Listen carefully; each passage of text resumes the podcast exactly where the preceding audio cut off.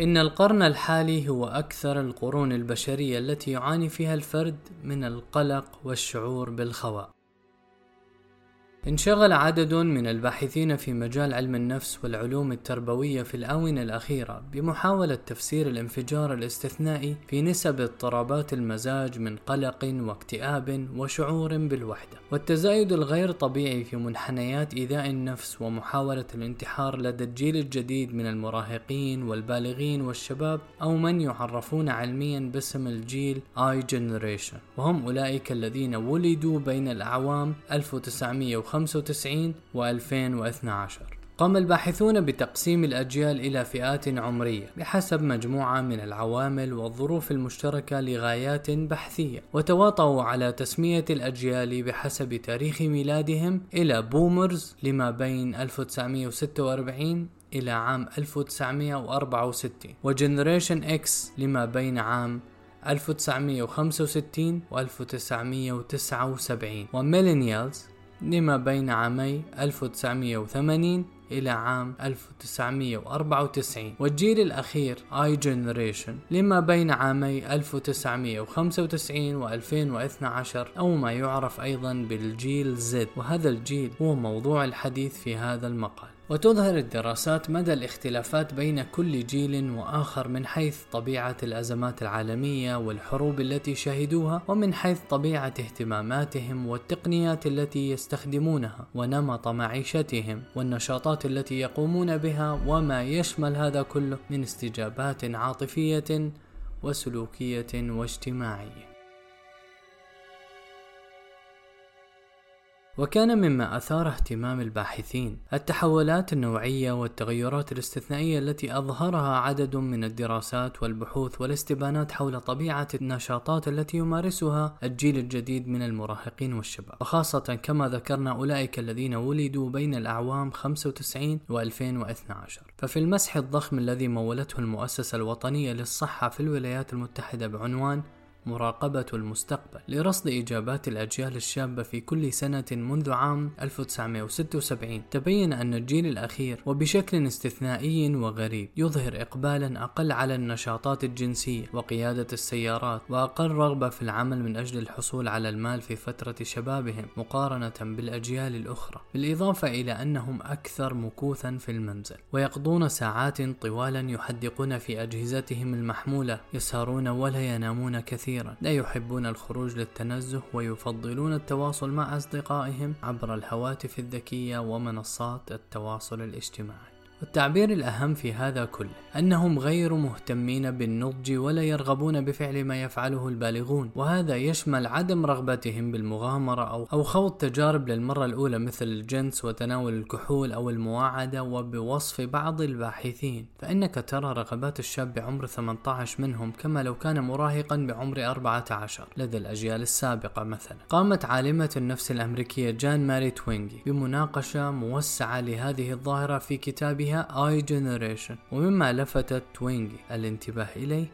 أن نظرة الأهالي لأبنائهم اختلفت أيضا، إذ أنهم شديدي التخوف من خروج أبنائهم لوحدهم، إذ تظهر نتائج البحث حدوث انزياح عمري للسن الذي يسمح به الأهل لأبنائهم بالخروج خارج المنزل لوحدهم، بالإضافة إلى إبقائهم ضمن برامج تتبع المواقع والإفراط من تحذيرهم من الكثير من المخاطر، واتخاذ العديد من التدابير الوقائية، وتشكيل هواجس ارتيابية لديهم للحذر من الكثير من العلاقات في الخارج في المدرسة والشارع.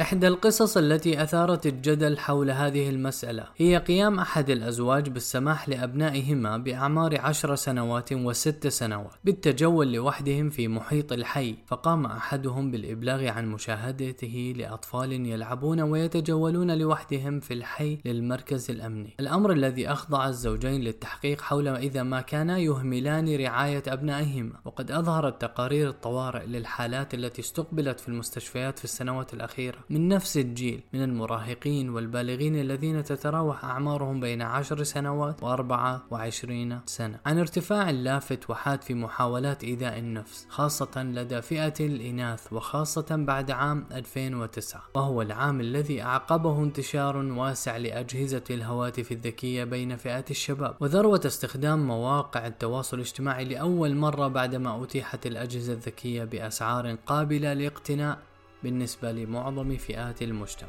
ويترافق ما سبق مع تزايد كبير في حالات الاكتئاب والشعور بالوحدة لدى أبناء هذا الجيل يفوق باقي الأجيال حينما سئلوا عن ذلك في الفترة العمرية نفسها، وقد يكون لهذا علاقة بطبيعة النشاطات التي يمارسها هذا الجيل. فمثلا عند سؤالهم إذا ما كانوا يخرجون مع أصدقائهم أو يذهبون لمشاهدة فيلم في السينما أو التسوق، أبدت المنحنيات هبوطا حادا لدى هذا الجيل بعد عام ألفين وتسعة. أما الشعور بالسعادة من عدمه فقد ترافق ارتباطيا أيضا أيضا مع طبيعة النشاطات التي يقوم بها أبناء هذا الجيل، فأولئك الذين يقضون يومهم على شاشات الهواتف الذكية والأجهزة المحمولة أبدوا قدرا أعلى من الشعور بعدم السعادة، في الوقت الذي أظهر فيه أولئك الذين يقضون وقتهم في الانخراط في النشاطات المجتمعية وفعاليات خارج المنزل قدرا منخفضا من الشعور بعدم السعادة. وتشير باقي القراءات إلى ارتباطات مماثلة، فأولئك الذين أشاروا إلى تعرضهم لحالات اكتئاب خطيرة كانوا يقضون وقتا أكبر على شاشات الأجهزة، الأمر ذاته الذي يعد عامل خطر معززا للانتحار. صيغة الفرضية، وكان من أهمها ثلاث فرضيات. الأولى الإفراط في حماية الأبناء overparenting. تبدو مفارقة غريبة غالبا، أولئك الذين يحاولون مساعدتنا هم أكثر من يؤذينا، تماما كما هو الحال مع الآباء الذين يفرطون في حماية أبنائهم. تكمن مشكلة الإفراط في حماية الأبناء في أنها تجنب الأبناء مواجهة المشكلات والمصاعب بأنفسهم، الأمر الذي من شأنه أن يحرم الطفل من أن يراكم خبراته الذاتية تجاه الحياة والآخرين، لأن تدخل الأبوين لحل جميع مشكلات الطفل من شأنه أن يحرم هذا الطفل من قدراته على تقييم نفسه وتقييم الآخرين ومهارات حل المشكلات. أضف إلى هذا أن تدخل الأبوين الدائم قد يحول دون رؤية العيوب التواصلية والشخصية الحقيقية التي قد يعاني منها أبناؤهما. على سبيل المثال، لو كان الأبوان يتدخلان دائما لإجبار الآخرين على قبول ابنهم ضد طباع الأنانية أو العدوانية، السبب الموضوعي الذي أدى إلى ابتعاد أقرانه عنه أو إقصائهم له، فإن تدخل الأهل أو النظام المدرسي لإجبار الآخرين على القبول به وعدم إقصائه دون مراجعة لطباع الطفل أو سلوكياته قد يجعله يظن أنه لا بأس بعيوبه، وعلى الآخرين دوما تحمل وقبول.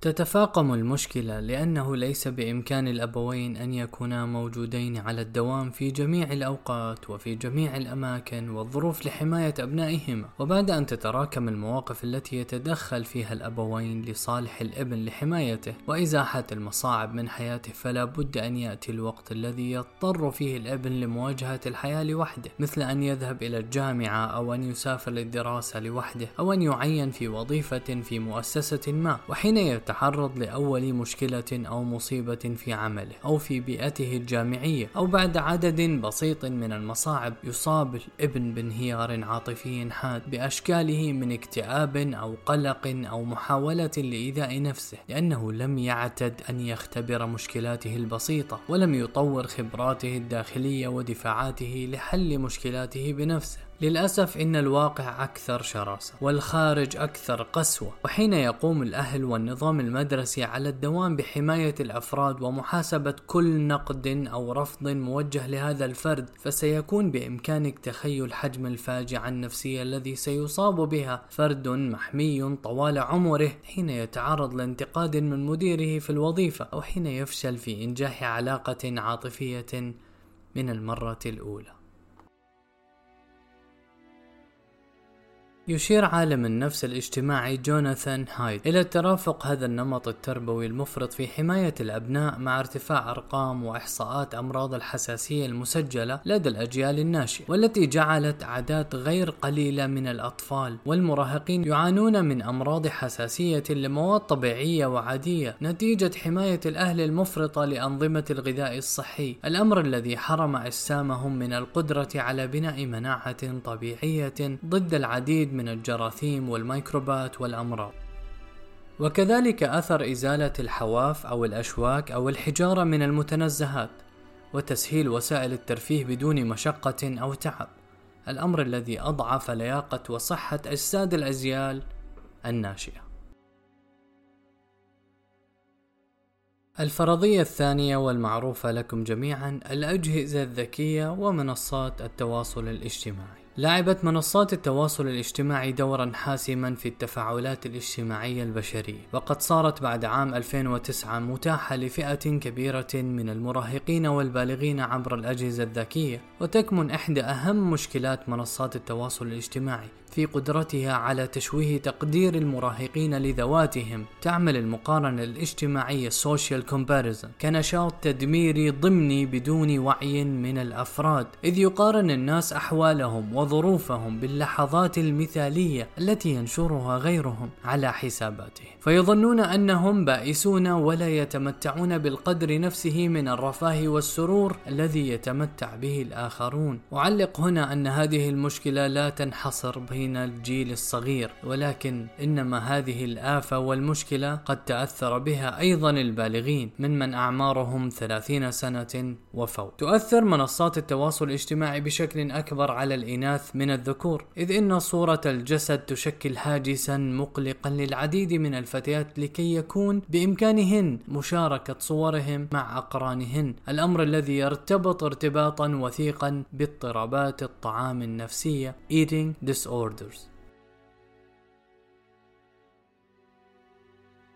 تظهر لدى هذا الجيل من المراهقين والبالغين فروقات جندرية واضحة، فالإناث أعلى نسبة من حيث الإصابة باضطرابات المزاج كالقلق والاكتئاب. وواحد من التفاسير لهذه الفروقات هو أن الإناث حين تسوء أوضاعهن فإنهن غالبا ما يستدخلن المشكلات لذواتهن أو يوجهن اللوم نحو أنفسهن internalizing فيؤذين أنفسهن أو يكتئبن. أما الذكور فحين تسوء أمورهم فإنهم يميلون إلى توجيه توجيه المشكلات للخارج externalizing، فيقومون بأعمال عدوانية كالتكسير والضرب والقيادة بتهور وسرعة ونحو ذلك. أحد التفسيرات الأخرى التي تعالج تأثر الإناث أكثر بمشكلات منصات التواصل الاجتماعي هو طبيعة الاستخدام، إذ تستخدم الإناث حسابات التواصل الاجتماعي بشكل أكبر لغايات التتبع الاجتماعي وسلوك الضغط الاجتماعي الذي تمارسه الفتيات تجاه بعضهن في الغالب هو العدوان العلاقتي relational aggression،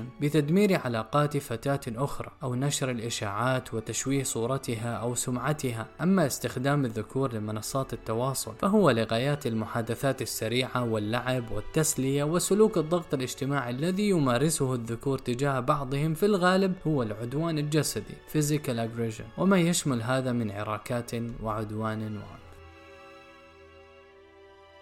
الفرضية الثالثة، ثقافة الحماية safetyism وحساسية الخطاب. أدى شيوع ثقافة الاستياء Call Out Culture وصعود خطاب الهويات الثقافية كخطاب سياسي، وهيمنة مصفوفة القهر والاستبداد Matrix of Oppression المعنية بمسائل الجندر والجنس والحقوق، وتضخيم مسألة الأقليات والتركيز على الألفاظ المحايدة وزيادة هاجسية الحساسية الخطابية. أدى هذا كله إلى استجابة النظم والمؤسسات بشكل ارتيابي وحساس لكي لا يحدث بأي أي شكل من الأشكال أن توجه لهم أصابع الاتهام من قبل الجموع الساخطة، باعتبارها مؤسسات تشترك في تغذية مصفوفة القهر وظلم الأقليات والهويات الفرعية والانحيازات الجندرية. ويرى هذا المنظور أن الخطاب بطبعه شكل من أشكال العنف، وبعد أن يفقد التواصل الإنساني عفويته وتلقائيته يصير كل خطاب بالضرورة خاضعا للتدقيق الثقافي. ومشكلة هذا الأمر أن الإشكالات والنقاشات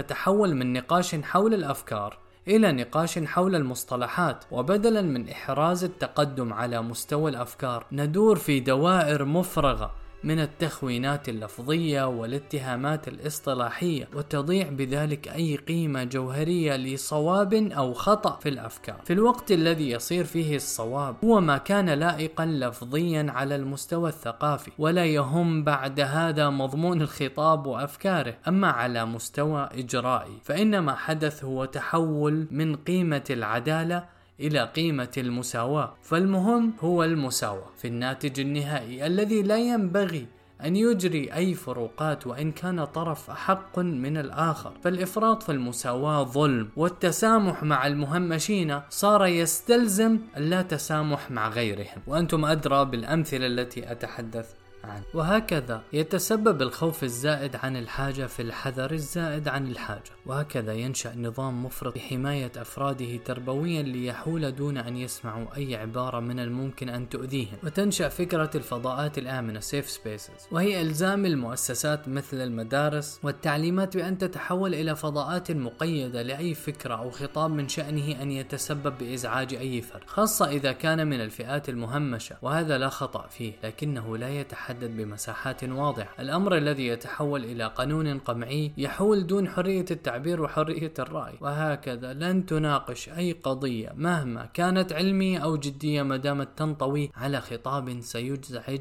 أي فئة أخرى. في ظل كل هذا تنشأ ثقافة الحماية سيفتيزم، وهي ثقافة تتأسس على فكرة مفادها أن كل من يخالفني يؤذيني، وكل خطاب لا يعجبني يشعرني بالخوف، وكل من لا يقبل أفكاري يقلقني. وهكذا تنشأ ثقافة يطالب أفرادها المسؤولين في كل بيئة بضرورة حمايتهم دون أن يعرضوا أنفسهم وأفكارهم للمساءلة أو المراجعة، فكل من يخالفني يؤذيني وعليكم حمايتي منه. وتصير هذه الثقافة أيديولوجيا بحد ذاتها تقصي أي خطاب آخر ولو كان علميا، مما يلغي قيمة الحوار والنقاش مدام النقاش سيتضمن كلاما يشعرني بالقلق وإن كان صحيحا. الأمر الذي حذى بعالم النفس الاجتماعي جوناثان هايد وزميله غريغ لوكانيوف إلى القيام ببحث موسع حول خطورة وأبعاد هذه الظاهرة في كتابهما تدليل العقل الأمريكي. في كتابه المتانة يشرح الاقتصادي والباحث اللبناني الأمريكي نسيم نيكولا طالب فكرة المتانة ومقاومة الهشاشة عن طريق الممايزة بين ثلاثة أنواع من الموجودات. بعض الأشياء هشة مثل الكأس الزجاجي حين تعرضها للضغوطات أو الصدمات تتكسر، بعض الأشياء مرنة مثل البلاستيك حين تتعرض للضغوطات أو الصدمات تبقى كما هي أو تتشوه، بعض الأشياء متينة ومقاومة للكسر حين تتعرض للضغوطات تتقوى وتصير أكثر متانة مثل جهاز المناعة، النفس البشرية والأفكار والعضلات. ويذهب طالب إلى أن الإنسان كائن متين ومقاوم للهشاشة والكسر، وأنه يتقوى فقط عند تعرضه للمصاعب والضغوطات، أما أوقات الرخاء فنحن لا نتقدم كثيرا للأمام، وأحيانا العكس فنحن نصير أكثر هشاشة. يتوافق هذا مع مبدأ العضلات التي تتقوى وتصير أكثر تحملا عبر تعريضها لأوزان أكبر شيئا فشيئا كما يحدث في الأندية الرياضية، وكذلك ما يحدث مع الجهاز المناعي لجسم الإنسان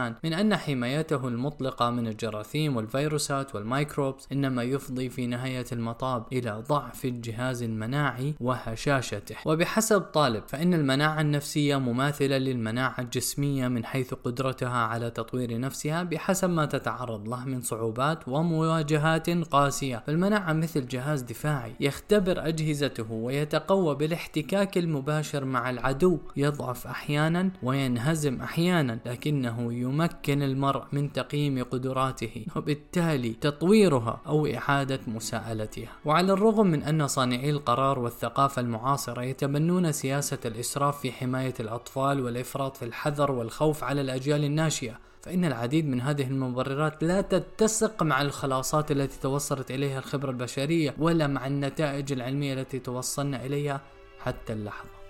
بالختام يشرح عالم النفس الاجتماعي جوناثان أن مبررات ثقافة الحماية الزائدة تنتهج مسارا يخرق المقولات العلمية والاستنتاجات للخبرة البشرية عبر التاريخ، بل هي تقلبها رأسا على عقب. مثلا تتبنى هذه الثقافة أننا كائنات هشة قابلة للكسر، وهو ما يخرق المبدأ الذي نعرفه من أن الإنسان يتقوى بتعرضه للمصاعب. ويبدو أن هذا المبرر هو النقيض المباشر للمقولة الشهيرة لألماني نيتشه ما لا يقتلك يقويك. ثانيا تملي هذه الثقافة على الأطفال والشباب تعليمات مثل ثق دائما بأحاسيسك ورغباتك. وهذه المقولة تناقض ما توصلنا إليه في علم النفس الإدراكي والمعرفي، بأننا كائنات مدفوعة بعواطفنا وانحيازاتنا الإدراكية، وبالتالي لا ينبغي للمرء دائما أن يثق بأحاسيسه أو أن يعتبر أن ما يجعله يشعر بعدم الارتياح هو أذى وخطأ بالضرورة، وبالتالي يحرم نفسه من التفكير في المسألة ويطلب الحماية قبل أن يعطي لنفسه فرصة مراجعة نفسه. ثالثا، تجعل هذه الثقافة من الحياة حربا بين الأخيار والأشرار، فكل من لا يتقبلني وإن كنت سيئا أو جاهلا أو حد أو دنيئا أو حقيرا هو بالضرورة شرير وعدو، وهو ما يخالف الخبرة التاريخية للإنسان التي ترى أن الاختلافات طبيعة بشرية، وأن من لا يوافقني الرأي ليس شريرا بالضرورة. وأخيرا، يبدو أن المغالطة الرئيسية تكمن في المنطلق الضمني لهذه الملاحظات، في كونها تساوي بين الخلاف الفكري والعنف الجسماني، باعتبار الخلاف الفكري مؤذيا للإنسان، وأن مساءلة الأفكار ونقدها هو أمر مماثل ومطابق للاعتداء الجسدي على الإنسان، وهو أمر غير دقيق علميا ولا فيه ما نعلمه من الخبرة البشرية. بعض التحديات ضرورية لكي نختبر أنفسنا، وبعض الضغوطات مهمة كي نتقوى، وبعض مما يشعرك بعدم الارتياح قد يكون لصالحك. ومن ينتقد أفكاري ليس شريرا أو عدوا بالضرورة، إنما قد يصيب وقد يخطئ، ويجب أن أكون منفتحا على الدوام لسماع ما لا أرغب بسماعه وللتفكير به، ومن ثم أقرر بعد البحث فيه إذا ما كان يستحق أن يؤخذ بعين الاعتبار من عدمه. سلام.